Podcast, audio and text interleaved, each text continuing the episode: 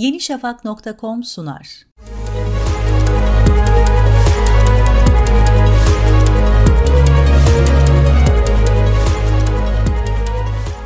Sadece merakı nedeniyle NASA'yı ve Amerikan ordusunu hackleyerek tarihe geçen Gary McKinnon'ın ilginç hikayesi 90'lı yıllarda başlıyor. Dünya çapında UFO hackerı veya Solo takma adıyla bilinen McKinnon, dünyanın en büyük askeri bilgisayar casusuyla suçlanıyor. 13 aylık bir sürede toplam 97 bilgisayara sızdığı ve askeri bilgisayar sistemlerine 700 bin dolarlık zarar verdiği iddia ediliyor. İskoçya'nın Glasgow şehrinde dünyaya gelen McKinnon, ilk bilgisayarına 14 yaşındayken sahip oldu. Dersleri iyi olmadığı için 17 yaşındayken okulu bırakıp berberlik yapmaya başladı. 90'lı yılların başında arkadaşlarının ısrarıyla bilgisayar konusunda eğitimler almaya başladı. Çocukken Asperger sendromundan muzdarip olduğu anlaşıldı. Otizme benzeyen bu sendromun bulunduğu kişiler kısıtlı sosyal kabiliyetlere sahip ve ortalamanın çok üzerinde zihinsel beceri kabiliyeti de oluyor. McKinnon bu sendromdan dolayı hızla gelişen bilgisayar becerilerine sahip oldu. Bilgisayar korsanlığına 90'lı yılların sonlarında başlayan McKinnon, hacking kabiliyetlerini ilgi duyduğu bir konuya yönlendirmesiyle hikaye gittikçe ilginçleşti. McKinnon çocukluğunda bilim kurgu hayranıydı ve UFO'lara karşı büyük bir ilgi duyuyordu. In those lectures, this, this is an alleged secret. Amerikan hükümetinin UFO'lar hakkındaki gerçekleri gizlediğini düşünmeye başladı. Tabii bu düşüncesinde izlediği filmler ve okuduğu kitapların etkisi büyüktü. Hastalığının da etkisiyle UFO merakı kısa süre içerisinde bir saplantı haline geldi. Londra'daki bir apartman dairesinde Solo takma ismini kullanarak tüm zamanların en büyük askeri hacking eylemini gerçekleştirdi. 2001-2002 yıllarında Pentagon, NASA ve Amerikan ordusuna ait 97 bilgisayarı hackledi. Orduya ait 950 şifreyi ele geçirdi ve 300 bilgisayarı kullanım dışı bıraktı. Toplamda 700 bin dolarlık zarara yol açan McKinnon, Amerika tarafından terörist ilan edildi. Amerikan ordusuna ait bilgisayarları hackledikten sonra geriye güvenliğiniz berbat şeklinde mesajlar bırakıyordu. Orduya ait 2000'den fazla bilgisayarın 24 saat erişime kapanmasına neden oldu. 13 ay içerisinde yaptığı bu eylemler nedeniyle dünyanın en tehlikeli bilgisayar korsanı olarak nitelendirildi. 2005'te McKinnon'ın Guardian gazetesine yaptığı röportajda ilginç bilgiler vardı. Amerikan ordusunun bilgisayarlarına sadece kendisinin sızmadığını, ve Türkiye, Almanya, İtalya, Danimarka ve Tayland'dan kişilerin de bu eylemlere katıldığını belirtiyor.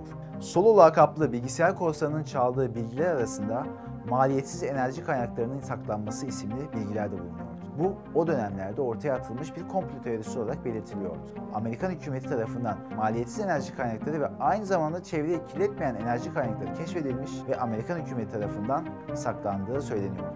Gary McKinnon'a göre Amerikan hükümeti tarafından saklanan soğuk füzyon jeneratörleri, simit tabanlı jeneratörler ve ters mühendislikle kullanılabilecek dünya dışı teknolojiler bulunuyordu. 11 Eylül saldırısının ardından Gary McKinnon, Amerikan donanmasının silah istasyonuna ait verileri sildi.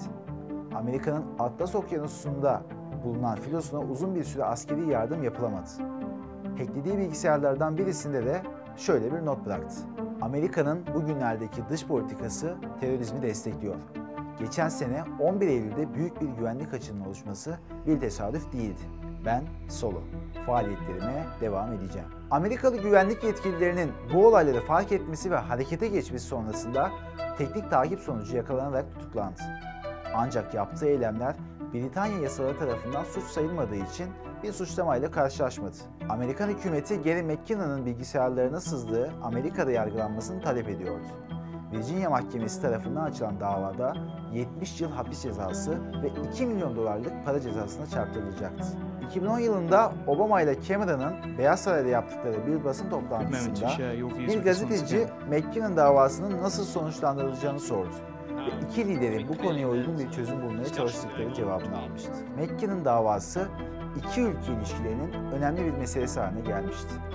Gary McKinnon uzun bir süre Amerika'ya iade edilmemek için mücadele verdi.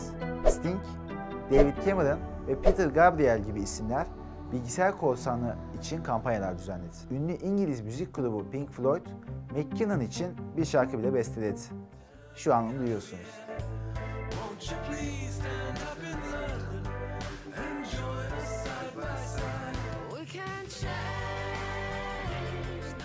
İskoçyalı bir girişimci mahkeme masrafları için 100 bin pound ödedi.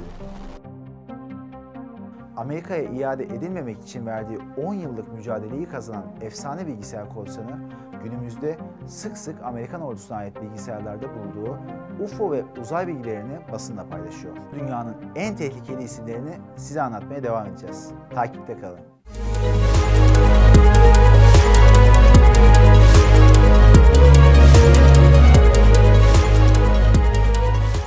yenişafak.com sunar.